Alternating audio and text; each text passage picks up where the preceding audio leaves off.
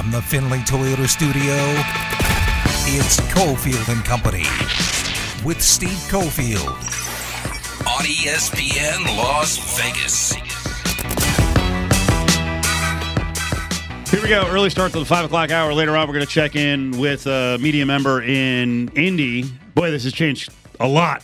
Uh, around noon today, we were like, "Ah, I guess the Raiders aren't going to face Carson Wentz. And put all the Carson Wentz jokes aside, um, he's still a you know what top fifteen quarterback in the league. The books believe he has some value because the number at some places went from seven, seven and a half down to two and a half. And then in the meantime, from the midday reports to a couple hours ago, well, the NFL changed its rule on returnees from the COVID list. They can return in as little as five days. So Carson Wentz has a chance to play on Sunday. We'll get to that. Ari's here. Willie is here. We'll get to that Colts reporter. We're going to talk to Sammy P, our gambling insider, towards the end of the five o'clock hour. And remember, we're heading towards the Kevin Kruger radio show that's coming up at six o'clock right here on ESPN Las Vegas. Battleborn Injury Lawyers presents the Big Five at Five. Number five. Boy, did this one perk up the Cofield and Company crew. Research showing that shorter people have more sex. Go ahead, short people, take it away.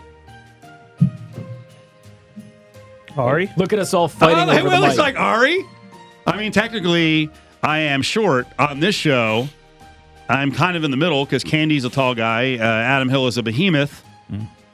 But you, you remember my Bagel Boss rants a couple years ago about heightest. Did you go rogue on us? Because I don't see this in the rundown. Oh, look at him trying to back out. No, I'm not trying to back out of anything. I just was trying to I'm be kidding, prepared. I'm kidding. I put it in mine today. It's just I didn't see it on the final one, so I didn't realize we were going to talk I'm- about it. But I'm I'm down to talk about it because. Go ahead, Ari. You start. oh, I'll just read what I put. Research shows shorter people have more sex. Science also says we live longer. Take that, tall folks. The, the science part is from Okay, so I didn't see it. ago. I didn't. Uh, I didn't see this until I saw it on your suggested rundown yesterday. So I added it today, and I'm looking for it. Research shows shorter people have more sex. Science says we all. Huh? Take that. Willie better think about snapping I the think it's exactly year. what Ari just read. No, I know. I was reading He's what I adding his- sent. Willie, we do a rundown, folks, if you don't know that. And apparently the story didn't come across in an email in the rundown. So, Here we does are. anyone have any comments about these shorter people have more sex or will live longer? I'll, I'll just add something. This actually came about because uh, Zendaya, did I say that right? Yeah. Her boyfriend, I guess, is, is short. I don't really care, but she's also, you know, a very beautiful woman. You know, that's the consensus. So I guess there was some research done, and uh, he's, he gets picked on a little bit because he's a little shorter, uh, despite having a very beautiful woman by his side. So I On Tinder, guess, you, you you say that you're six one, right? No, But you have to. I'm always honest about my height, except you guys hate that I say it's just about five eight. You do. You turn that into five six. Do you do the Do you do the half? N- Not anymore, because I got Uh, shamed on we've, this we show. have lambasted people on the show. Adam Hill tried it. McKinnell tried it. It's always the half. Round down, lower expectations, and they're like, "Oh, you're a little taller than I thought." Okay, That's so, why I have no problem on the air. Yeah, Um, I'm five six, four fifty. People come up, they're like, "Well, you're not really five six or four fifty. Yeah, I'm fat and short, but you're right, not that fat and short. I'm five seven. So I'm 52 years old, five seven. Does that mean that I need to think about ending the seven year celibacy? Yeah, you run? need to get back in the game. You're apparently missing out on a lot of action. You're messing Well, up not the statistics apparently. too. Not apparently. I, I really, I, I'm definitely missing out on a lot of action, but that's by choice. But if I want to live longer, I suppose I, I need to end the celibacy streak. So the lesson here is for shorter guys, Yeah. you don't have to lie about your height. Apparently, statistically, you're doing just fine. Mhm. You know, don't be like me and get all froggy because you know Serena Williams' husband is like six five. Irks me for some reason. You know, big Serena fan. I blame. Yeah, you- I be blame, confident I blame, in your be confident in your smallishness. I mean, blame- not not that way. I in your blame in your lack of height. I blame this story and this scientific fact and the fact that this is coming out because there are a lot of women who post memes and gifs on social media that say, uh, you know, new year, new me, blah, blah, blah, blah, blah, uh, five, nine guys and taller check in. Oh Ta- no! Taking applications now, stuff like Well, that. then Verified. You would just cr- you would just yes. Ari gets that all the time. Well, then you would just cross them off the list if they're that Maybe it's them that are If missing they're out. heightest, Yeah. if they're that shallow, Now let me flip it super quick. Who has dated a much taller woman? I would never. I would never do that. That is ridiculous. Wait. Oh, wait. I just did it the other way. Um, I, I've I- dated I- tall I. I've had a few. I've dated taller because when I Well, was dated, when I was a lot younger, uh, DJing and dancing around town, danced a lot of showgirls. Dated a lot of showgirls. Is that right? Yeah. Split the show Splash. We need Dave Koken on this topic. Oh, Dave is. I feel like I've I feel seen like Dave with, co- I feel tall, like beautiful is, women. is not a heightest Let at me all. tell you, he is, he is very secure in his manliness and at what is Dave five seven, five eight, maybe, Maybe, Uh, maybe. Oh, You're- look at come on! look at on. Ari. I'm not pointing knocking the down guy. Like Koken's smaller than you. He's got a Here big personality, though. He's great. I'm not knocking him. I'm I have seen Dave with short. tall, beautiful women. There's no doubt about it. Dave was a player back in the day. This show has issues, folks. You could tell this show has issues with email, with rundowns, and with height. Number four. It's a g damn shame. All right, do we get an alert? Kings, Golden Knights, we still on? Anyone? Please? No more cancellations? We lost the Holiday Bowl earlier today. We're good to go with this? I have not seen an alert. I have No. not, I don't have an email. I got all my alerts up. I got right. everything. I mean, Should be no Gold- Pietrangelo, no Dodano, uh, Dadonov, no Howden, no DeBoer. Um, we'll get updates on Hague and Patches. Stone didn't practice. So, COVID or not, if the Knights play, they are going to be shorthanded. yeah. Well, shorthanded of the big names, but they'll have a full roster. They'll have some guys. They've the thing about the Golden Knights is they they've dealt with legitimate injuries this season where, you know, couple of COVID guys, ah, we can handle it. We can take care of it. We can we can we can make it through. So just let's just get the season started. Let's just get these games. Let's get the boys back on the ice. And let's get to playing. That's what I'm saying. Number three. non QB MVPs around the league. ESPN had a story on this. Maxx Crosby is the Raiders' non QB MVP. Should he be, or should it be Denzel Perryman? Should it be Casey Hayward? Could it be Hunter Renfrow? It could be Hunter Renfrow. I don't know. Denzel Perryman, yes, he's led the uh, led the team with tackles, but I don't have a problem with Maxx Crosby being named the team's non-quarterback MVP by our friend Paul Gutierrez. I don't. I don't because Max is he has somewhat solidified the improvement on defense that we talk about so much on this show, and and what Gus uh, Bradley has come in and tried to do in terms of disrupting opposing teams, not just passing game, but yes, I mean off the edge, and you're looking to sack quarterback, but he's keeping the plays inside. He's doing a good job with veteran Yannick Ngakoue, and I feel that he is probably a bigger reason why Denzel Perryman is doing what he's doing as opposed to Maxx Crosby doing being able to do what he's doing because of Perryman. And I think anyone on that defense would agree that if you say, well, who's been the defensive MVP this season? It's been Maxx Crosby. So from there, as far as Hunter Renfrow is concerned, he's been outstanding, and you could argue that it's been him. But um, when they've had Waller in the game, when they've had a full roster of receivers, when he was looking downfield in different games, Zay Jones coming up with the walk-off win, you know, he's been able to turn to other guys. Renfrow's coming about now because of the situation they're in. Maxx Crosby's been getting it done all season. Interesting the way the league is going from a positional standpoint and old school value standpoint. You got to run the ball to be effective. I still think you need to do that. Running backs, though, one, that position has been devalued. On this list of non QB MVPs on each team, there are two running backs in the entire league that are their team MVP outside of the quarterback Kamara and Johnny Taylor. They have Cordarrelle Patterson listed as MVP at running back. He's a wide receiver. I know he's played both. He's kind of a utility guy. I guess you could argue that Deebo Samuel could be that guy instead of Nick Bosa. Um, you know your team is bad, and this guy has been okay. He does have 865 yards, which uh, from scrimmage is his 25th amongst NFL running backs. The Jets are terrible. And the fact that their non QB MVP is Michael Carter, the rookie out of North Carolina, yikes. Now that that said, I'm hey, they got a building block here. So as a Jets fan, at least there's some positive. I'm throwing one name in there that you didn't with running backs. Joe Mixon's been pretty damn good. Oh, um, they have Ja'Marr Chase.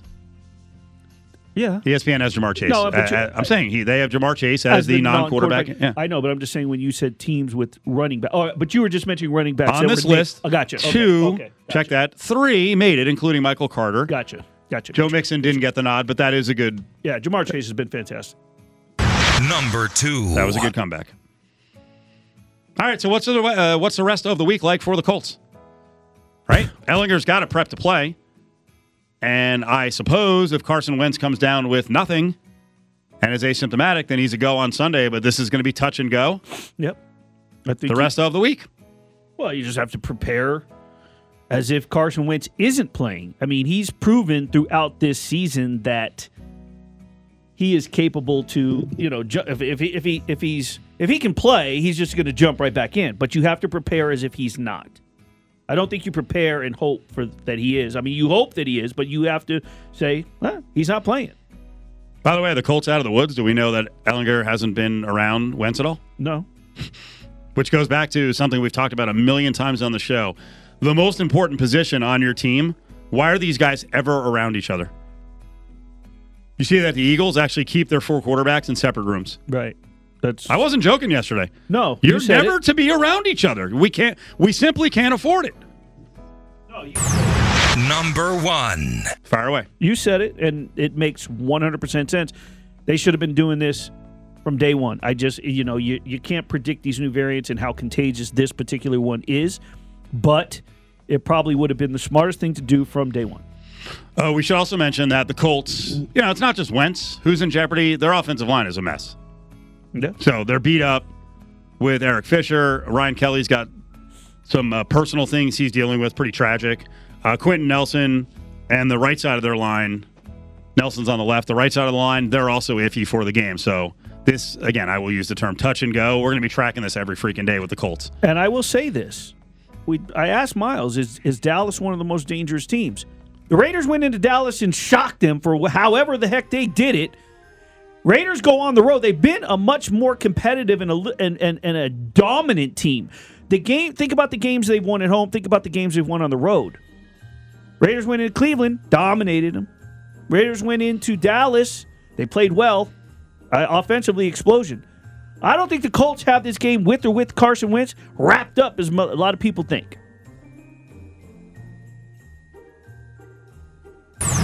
Number one. Yeah, we jumped the gun on number one. Willie was, was uh, coughing out to the side. He had to finish. You lost track? What happened? you want to go back to talking about short people?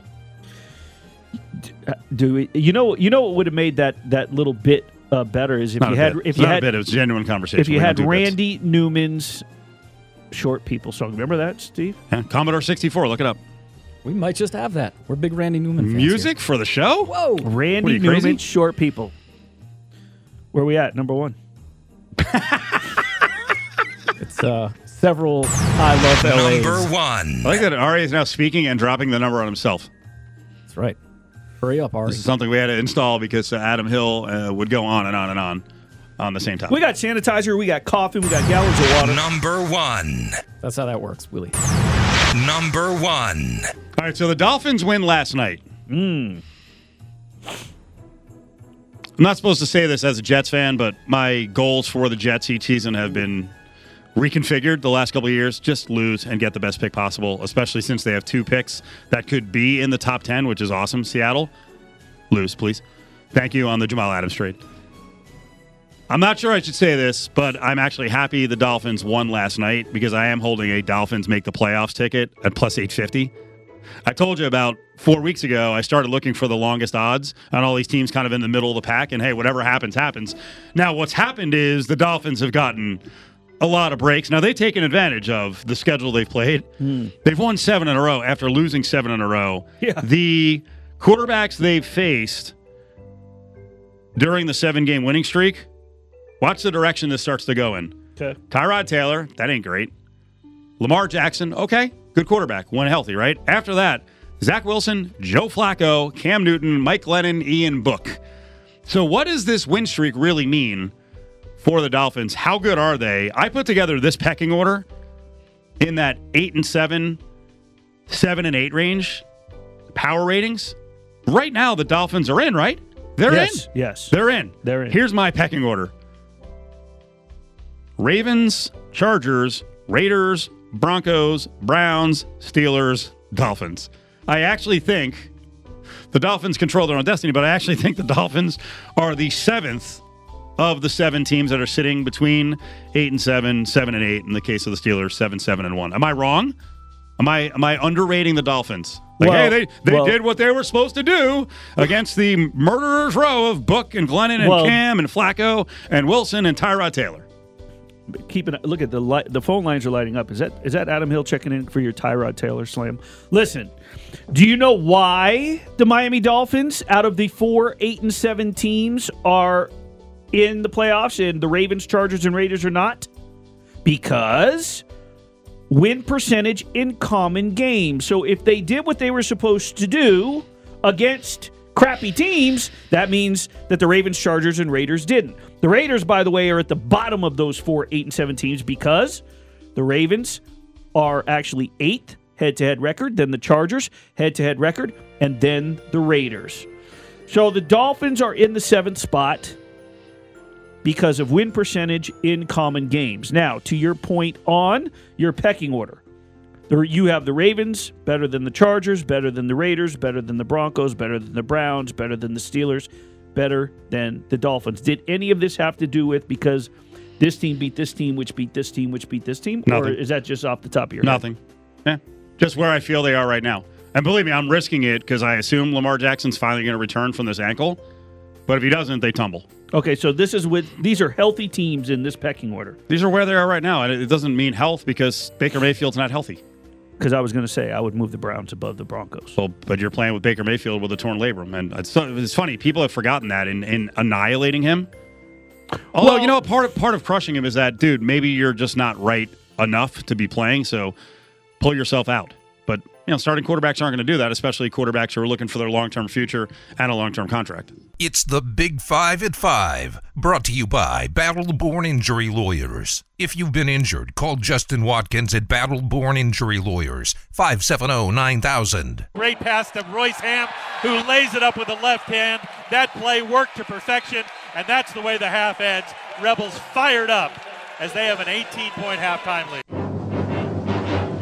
Cofield and Company is back. You're a mean one, Mr. Grinch. Kevin Kruger radio show coming up You at six o'clock.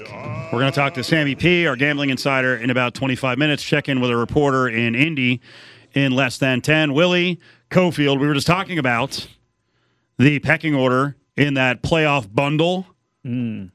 you know, from seven down to roughly 13 Right. in the NFL. And I told you, in terms of real rankings, power ratings, power rankings right now, I have the Ravens, the Chargers, the Raiders third. This is not where they're set in the playoffs. This is just my opinion of where they are right now. Raiders, Chargers, check that. Ravens, Chargers, Raiders, Broncos, Browns, Steelers, Dolphins. I think the Dolphins are not real good, but they've won the games they're supposed to win. Am I too high on the Raiders? Because I, I told you a couple weeks ago that same bundle, Pro Football Talk, had the Raiders dead last. And I didn't move them up just because they got a couple of wins. I said at the time, this is absurd. The Raiders are a solid team right now. And listen, Carr wasn't great last game, but he's been consistently a top 12 guy. They got the running game going. It seems like at least run blocking, they're getting more solid. Hopefully, Waller's back soon. And the biggest thing is, it seems like no matter who is out there on defense, as long as those defensive ends are there, the other guys filling in on D have been good. They have a good defense. So, who of these bubble teams is, in your eyes, the most dangerous? Probably the Ravens. More so than the Chargers, huh? I don't trust the Chargers at all right now. That Texans loss, even though they were shorthanded, that was completely ridiculous. Yeah. It was I, I ridiculous. had I had a lot of flash. Even though he's he's the polar opposite of Anthony Lynn, who was way too conservative and relied on field goals way too much. There's just something with the Chargers, and you know, uh, Arash Markazi was on with us yesterday, and you know, LA guy, and he you know he threw it out there. I know others have mocked on the Chargers about chargering it up down the stretch. I just got that feeling again. I thought they had broken the mold, and then you lose to the Texans. So it's hard to dissect this and go through every single one of these teams and, and break them down. But real quick, I'll, I'll at least throw this out here. Chargers, they play the Broncos and the Raiders. Ravens, they finish with the Rams and the Steelers. Not easy. Yep. Raiders finish, with, as we know, with the Colts and the Chargers. Steelers, they finish with the Browns and the Ravens. Now they get the Browns at home, and I think that they can beat them. Um, that'll be that'll be a, a fun two game uh, the, to watch. The Browns got the Steelers and the Bengals. Broncos finish with the Chargers and the Chiefs. They're done. As far as I'm concerned, they're done. They're they're, they're going 0 2. The Dolphins finish at the Titans and with the Patriots. Now the Patriots have to go to Miami.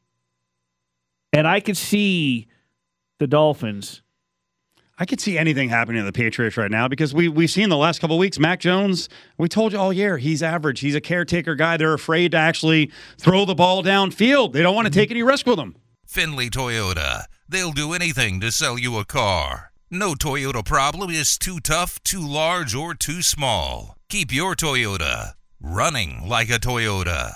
You got to give a ton of credit to the offense. In the second half, they went and ran the ball amazing. Josh was amazing. The O line clean, playing playing hard, and you know this whole the whole team. We just played team football, and uh, couldn't be more proud of the guys. Now, back to Cofield and Company in the Findlay Toyota studio. Studio. studio. It's beginning to look a lot like Christmas. Oh yeah, the show that loves the holidays more than anyone. We might play this through January. Why not? Uh, crazy times in Indianapolis.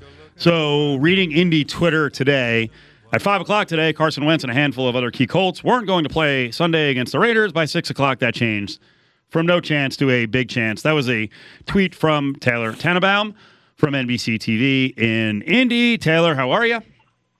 I'm good. Um, finally eating dinner. It was it was a headache of a day, but but a good day and uh, good news for for the Colts. I guess maybe news the Raiders didn't want to hear, but what can you do? Well, tell the Vegas audience uh, what changed because we talked about it a few hours ago. But your take on the changed rules around the NFL when it comes to COVID?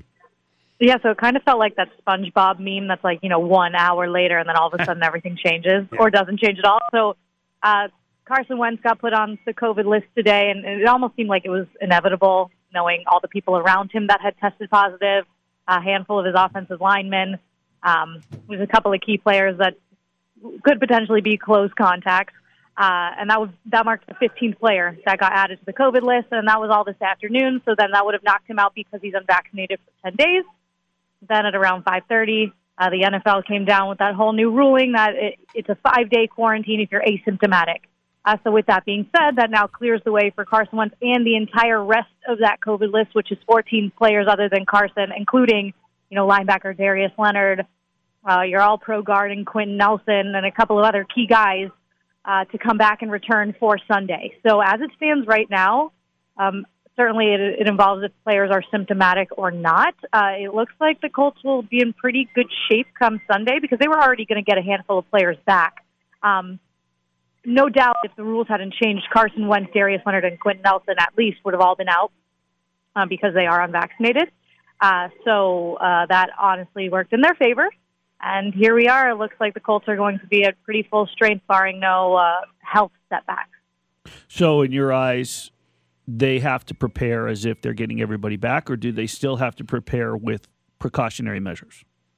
In my eyes, they still prepare as if Carson Wentz is going to play. I think they'll know, you know, today, tomorrow, how he'll be feeling. So they'll know the first day of practice when they step on the field tomorrow. If he's if he's feeling terrible, then then maybe you adjust the plan. Um, but I would say they're going to roll business as usual. Sam Ehlinger just has to pay a little bit more attention um, in the day to day. And at the end of the day, uh, the ball's getting handed off a lot of the times to number 28 in the backfield, anyways. So I think they tailor the plan quite literally around Jonathan Taylor, regardless.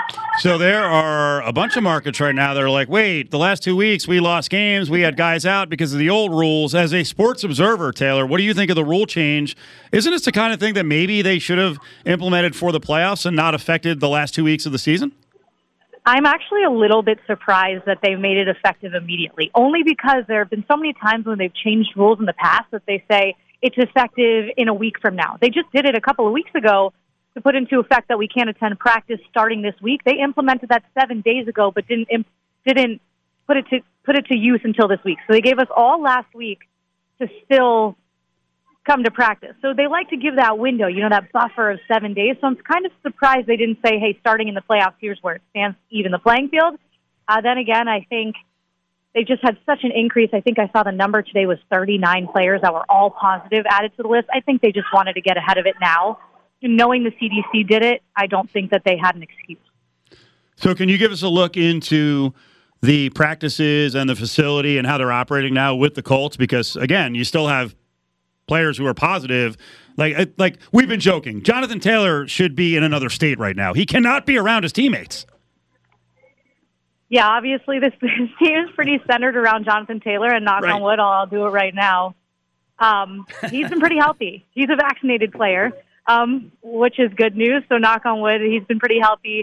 Um, I'm pretty sure they're probably. I, we talked to Frank Reich. Yes, was it yesterday? Gosh, this week already seems so long. And he said they did have certain things in place for particular players. He wouldn't go into specifics. Uh, that at the time of him saying that was uh, we're not going to completely isolate anybody, but that may have changed as of today, just knowing how crazy things have gotten. Um, at the facility, they are completely virtual now, so they've gone away from. They were in the in the facility last week, even though they started to deal with some COVID things, so they'll just be attending practice. Obviously, media purposes, we can only go if it's outside. Can't can't even go to the indoor facility. Um, so as of right now, business as usual, just back to virtual again, which is what they they were doing before. Um, and and I guess Carson Wentz will be attending meetings virtually. We'll find out more. We talk to Frank Reich tomorrow around uh, noon, so he'll, he'll tell us more about how they're handling it. A lot of people are joking about you know Carson Wentz now being back, and they're like, "Oh, yeah, have you watched him play?" Basically suggesting he's been terrible. There would be a big drop off from Carson Wentz to Sam Ehlinger, right? Absolutely. I mean, Sam Ehlinger has thrown a total number of zero passes in the NFL regular season. He played in the preseason against the Panthers, uh, but that is the preseason against the Panthers, who in the regular season aren't very good. So imagine the preseason. Um, so yes, there would be a drop off. I mean, at the end of the day, Carson Wentz is a seasoned veteran. He he does a lot with you know RPOs and and making sure that they, he makes the right reads to get the ball into Jonathan Taylor's hands in the first place. Um, and when he needed to make throws against Arizona, you know that was your guy there in the fourth quarter, and he really did pull through uh, last week when it mattered the most. So yes, there would be a significant, I would think, drop off. I think they would be able to deal if they had a couple of their key pieces back. What would have been a little alarming and will be if it so happens that Carson Wentz has symptoms and cannot play on Sunday. The offensive linemen um, are dwindling. You have three on the COVID list, and then you have center Ryan Kelly, who is dealing with uh, personal matters. He may return this week, and then you have your your left tackle in in uh, Eric Fisher, who was hurt this week and is day to day at this point. Is Jonathan? Um, so he would, if it were Sam Ehlinger, he would be playing behind a uh, backup offense. sorry about that. Is uh, in your mind is Jonathan Taylor the MVP? I do think so. I think when it comes down to MVP, I understand that it is a quarterback's game. And actually, watching Aaron Rodgers this weekend, I, I could understand the argument, right?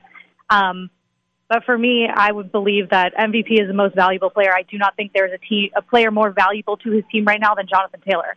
He does it literally all. He runs the ball, he catches the ball when he needs to, he blocks. You saw it on the touchdown um, against the Patriots when they did a little misdirection, and he blocked for Nyheim Hines he does everything right and he is only getting better. So I would say without a doubt, he is the most valuable player in this league right now because he has taken this team where it needed to go. Are the Colts going to beat the Raiders and are they going to crush them? Uh, the reason I asked that is the number now that the assumption is Wentz is going to play is actually Colts minus seven. Okay, so it moved again. It, it was Yeah, been moving it's- all it's day. been and I all over the place. The odds makers, the odds makers seem to know about Carson before anybody else, which you know that's how Vegas works, right? Yes. Um, I do think I do think that the Colts will win. It's their their home finale. I think you're going to have some guys fired up, especially Darius Leonard, knowing that he's back. He's already shown it on Twitter.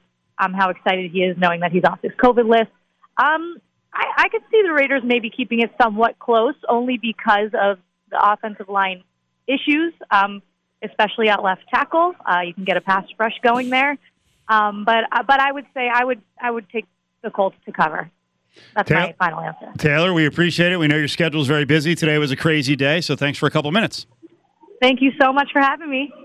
There you go. Taylor Tannenbaum, NBC TV, local in Indianapolis. You know, she said something there, and I wasn't aware of who was vaccinated who wasn't. You realize all the unvaccinated players up until today were running an incredible risk with this 10 day thing. So, their best offensive lineman, their quarterback, and arguably one of their best defensive players were all rolling the dice down the stretch and going into the playoffs. That is incredible. They all just got a massive break with the rule change in the NFL. Massive. It's great, great hustle. They hustled. They hustled their way into the Hey, final. they didn't do anything. They, didn't do anything. They just said Things changed on the uh, the highest level with the CDC, and the NFL is going to follow. But she is right. The fact that the NFL made a change in season that will absolutely affect the playoff race down the stretch is pretty incredible. All right, coming up, let's find out how to bet these games. Sam Panayotovich is going to join us in just a few. Join the conversation on Twitter at ESPN Las Vegas. It's Cofield and Company's Eye on Sports Betting with Sammy P. Sammy P.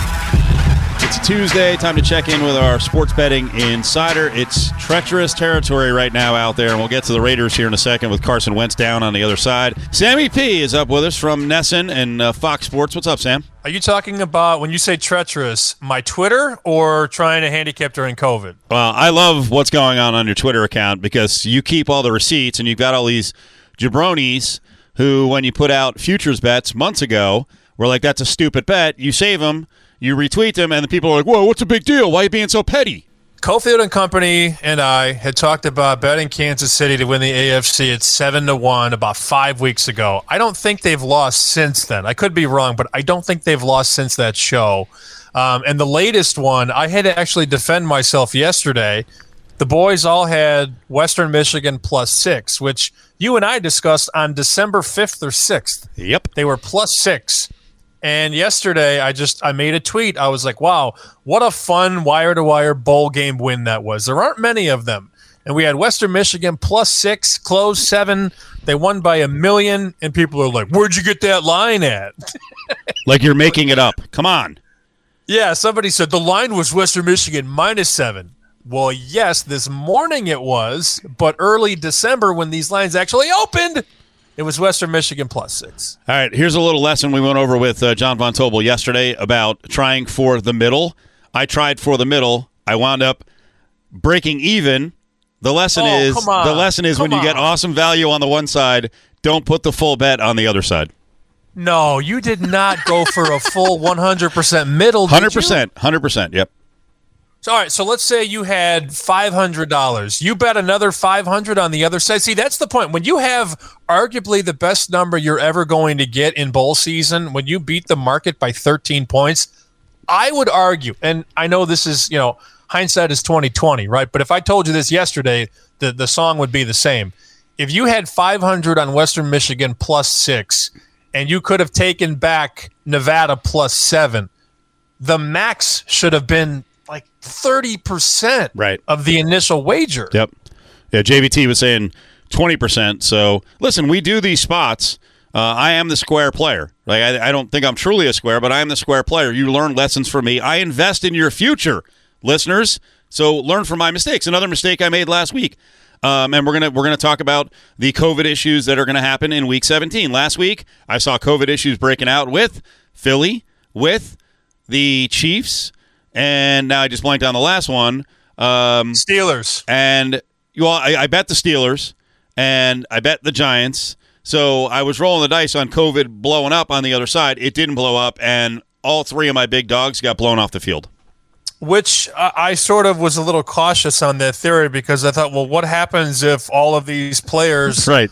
on the COVID side ended up testing positive, or actually, sorry, testing negative twice? They could technically be scaled back to play. That's what happened in that Washington game uh, two weeks ago when Yep. Washington all of a sudden got, you know, they had four defensive linemen that had tested positive, and then all of a sudden they were all able to play. Now, they still didn't uh, really hang with the Eagles. They lost 27 17, and depending on the number, you either lost or pushed. I just, it's so hard now. And I know we're going to talk about some of these games coming up on Sunday. Trying to handicap a COVID centric NFL on a Tuesday is impossible. Trying to do it on Friday and Saturday is even hard. I mean, we saw we saw a couple games this weekend where you know the Baltimore Ravens were catching what two and a half on a on a Tuesday. They were catching three on Thursday, and then by kickoff it's seven.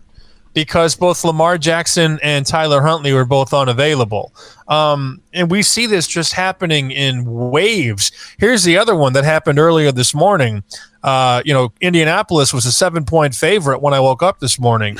Carson Wentz enters the protocol and the thing crashes down. Circa moved all the way down to Indianapolis minus one and a half. Westgate two, South Point two, offshore books, Colts minus two. And now I got people asking me, hey, are the Raiders plus two a great bet? No, they're Nope. not. Nope. If you miss the COVID news, you miss the best number, and then you have to pay the premium on the overreaction. So, okay, plus seven would have been a great bet. Plus six would have been an awesome bet. Plus two is a terrible bet. Even if it wins, it's a terrible bet. Um, I, I, I don't. I don't. But, like but you, hey Sam, I will I. I will break in. You do know people will fire back with results based uh, analysis. Like last night, we heard the same thing about Dolphins. That you know, at this point, hey, if you're laying three, three and a half, that's a terrible bet. It turned out to be an easy bet. So you're people are always going to have that in their back pocket. Yes, I, I think you're right about that. But I'll tell Often. you what: if if these things all happen, where uh, you know, like, here's the other side of that equation. People are going to go, well, if Wentz has it, Jonathan Taylor must have it, or might have it, and then the offensive line might have it, and we start doing, you know, COVID piggy roundup, and we're guessing who has COVID and who doesn't. That's all built into this number, and and it's still like I'll ask you point blank: Would you bet the Raiders plus two at Indy? Absolutely not. I'm to look for the best value on the Indy side now. But again, that's rolling the dice because Jonathan Taylor could go down at any moment, and their O line is beat to hell. So it's still But a risk. anybody It's still could a go risk. down. The whole Raiders You're right. team well, could the, the Ra- that's the thing is people need to track the Raiders. The Raiders defense has like seven guys on some of their key players, not Maxx Crosby yet or Ngakoue, but other key guys are on it. So when you've got a mix on both sides, like last week, a, a great example. I, I mean, I'm still annoyed with Joey Bosa and his status because he, he may have to miss two games here, and the same thing with Wentz uh, by the rules of the NFL. Um, but even last week, if you were all fired up because you saw the Texans had you know 15 plus guys on the list, well, the Chargers were beat to hell as well, and the Chargers wound up losing and losing badly. With this Colts Raiders game, it's even more fascinating because I think the general public would tell you that Carson Wentz is an average quarterback. I don't think anybody is dying on the Carson Wentz is great wall. All that being said, though, Steve, this morning, if you wanted to bet the Colts money line in Las Vegas, you had to lay 340. It was minus 340. 340 wins 100. Right now, the Colts money line is minus 125. So that's sort of where I'm being magnetically pulled towards. I have a team at home that is probably going to be in the postseason.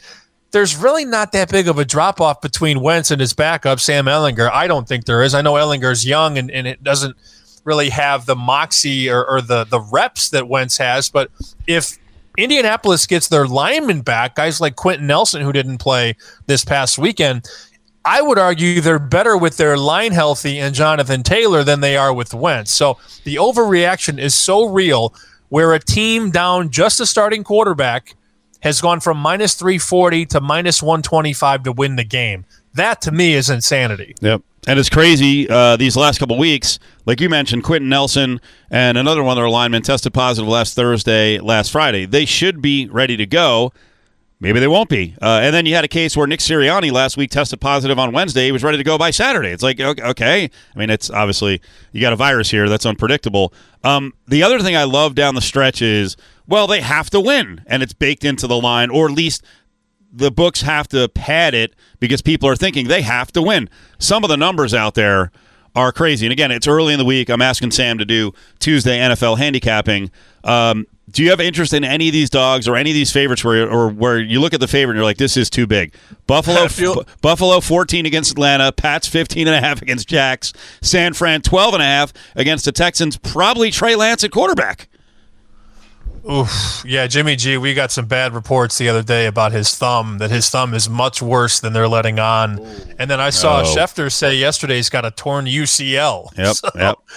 I don't know that uh, that I'm ready for the Trey Lance experience, and that's a pretty big number at 12. Um, but that thing opened, you know, look ahead was 15, and it's come crashing through the 14 down to 12, 12 and a half. Um, I feel like Matthew McConaughey and two for the money, by the way. I'm picking Sunday's games on Tuesday. Um, I think if there was anything I would think about, I love those big dogs with low totals. And I, I look, I in no way do I love Jacksonville by any means. But if you're going to give me 15 and a half points with a total of 41 and a half, that math is too good to me. I'm not playing, you know, handicapping. I'm not really, you know, looking at the X's and O's. We know that Jacksonville is sort of a mess, and they've been a mess for a while. But that team actually played with a little spunk with Urban Meyer out of the way. And now here's the other thing that, that most people don't talk about. Mac Jones is a rookie quarterback, man. Mm-hmm. And all of a sudden, pressure starts to play in when you're a young quarterback and there's actually something on the line.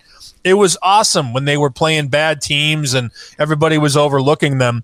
But now the New England Patriots at 9 and 6 are the 6th seed in the AFC.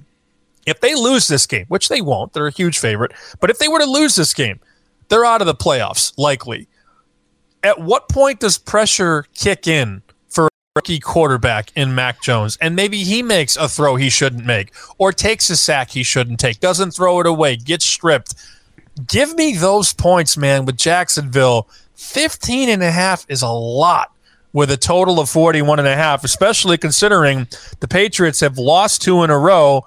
And I don't know that I trust Mac Jones to blow this team out. Have the books overcompensated? We're talking to Sam Panayotovich, our gambling insider here on a Tuesday. Have the books overcompensated with KC out at five, five and a half at Cincy?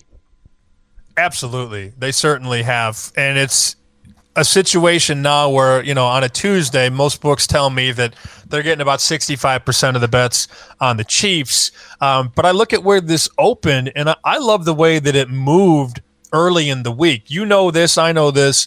These moves on Monday and Tuesday, this is not the public. This is not, you know, your Aunt Betty betting 30 bucks at the, at the stations. This is big money. Um, to open KC 4 is telling enough because Cincinnati just gashed their opponent. Burrow had 500 yards and 8,000 touchdowns, but it opened four and it's already been bet up to five and five and a half. So I thought they over adjusted a little more than they should have, but the sharp money is going to run this up to six. And I don't know that we get to six and a half, seven, because there will be that resistance on Kansas City the other way. I'm not going to bet the game, but man, like, how do you bet against Kansas City at this point, man? How do you do that? One more number. Your Bears. They're your Bears. six. The Bears are six against the Giants. The hapless Giants have any fight left at all? Giants are so bad. I knew some guys too that were uh, really respected players that were just running to the window to bet 10, 10 and a half, 11 with the Giants. And, you know, sometimes wise guys are stubborn. They bet good numbers, but they bet awful teams. You know, getting a good number on an awful team is almost a wash, I would say, and they lose 34 to 10. That's like the unbettable football game. Um, the to- how about the total in this one? 37 and a half. Uh, are you intrigued in the under? I'm looking at the forecast boy. Sunday in Chicago. 25 degrees is the high, 10 degrees is the low. I always ask myself with totals like that, 37, like, can anybody get to 20 in that game? I don't know. I, I think that could be 17 10. That could be 13 6. That game's gonna suck, man. Like if you if you had a ticket to that game for imagine how about this? What if Santa slid down your chimney and got you two tickets to Giants Bears? Equals Cole. Like, what are you doing? That- I don't. I'm not making a. I'm not making a road trip to the game. Get the hell out of here. Yeah, and I, you know, I was talking about that first half under, which unfortunately didn't win uh, Seattle and Chicago. The game actually went over 21 in the first uh, in the first half, but it, it's almost 70 percent in the first half with Chicago under Matt Nagy. 42 and 21. That's the first half under since Matt Nagy took over as head coach of the Bears. 42 and 21 to the under. It did go over last week, but man, more times than not, that team leaves points off the field, and their defense still good enough to hold on a very bad Giants team. Yeah, if I bet the over on a low number, I'll tell you late in the week and go against me because uh, last night I had the brilliant idea on Monday Night Football of teasing the total down to 31 and a half. Still didn't sniff it. Still did not sniff it in the uh, the Saints and Dolphins game. Wasn't even close. Well, it's going to happen, buddy. Yeah. You know, it's hard to bet these games, uh, these NFL games in general. On Saturday, Sunday, it's hard enough to win because the NFL is such a very such a volatile league, and things are up, then things are down. But with this COVID stuff, you almost have to wait until the last minute until you get information ahead of the curve, which I was happy to get yesterday. I know I texted you this too. Uh, we bombed Utah in college football. Uh, that's the Rose Bowl, Utah against Ohio State. Expect to be uh, expect to see rather a mac a mass exodus at Ohio State. Anybody with an NFL pulse is probably going to pull out of that game. I know some books in Vegas. I was talking to their guys behind the counter. They moved to Ohio State minus four. We took Utah five and a half and five. And I don't hate a little poke on some Utah money line either. Plus 160, plus 165. The Utes want to be here. They're proud to be here. Never been to the Rose Bowl. And Ohio State's best players are dropping like flies.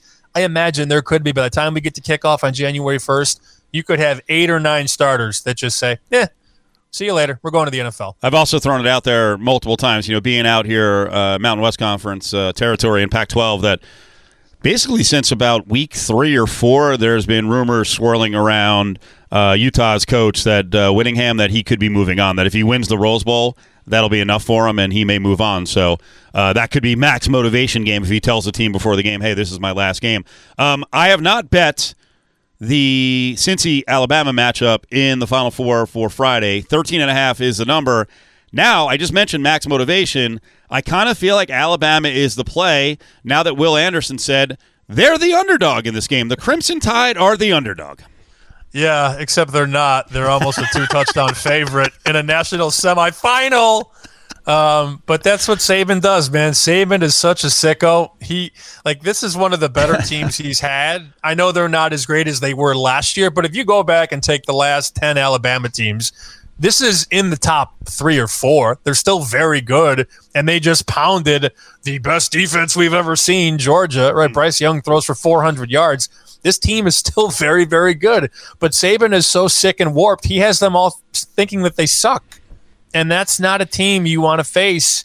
You know, with a with an extra time to prepare.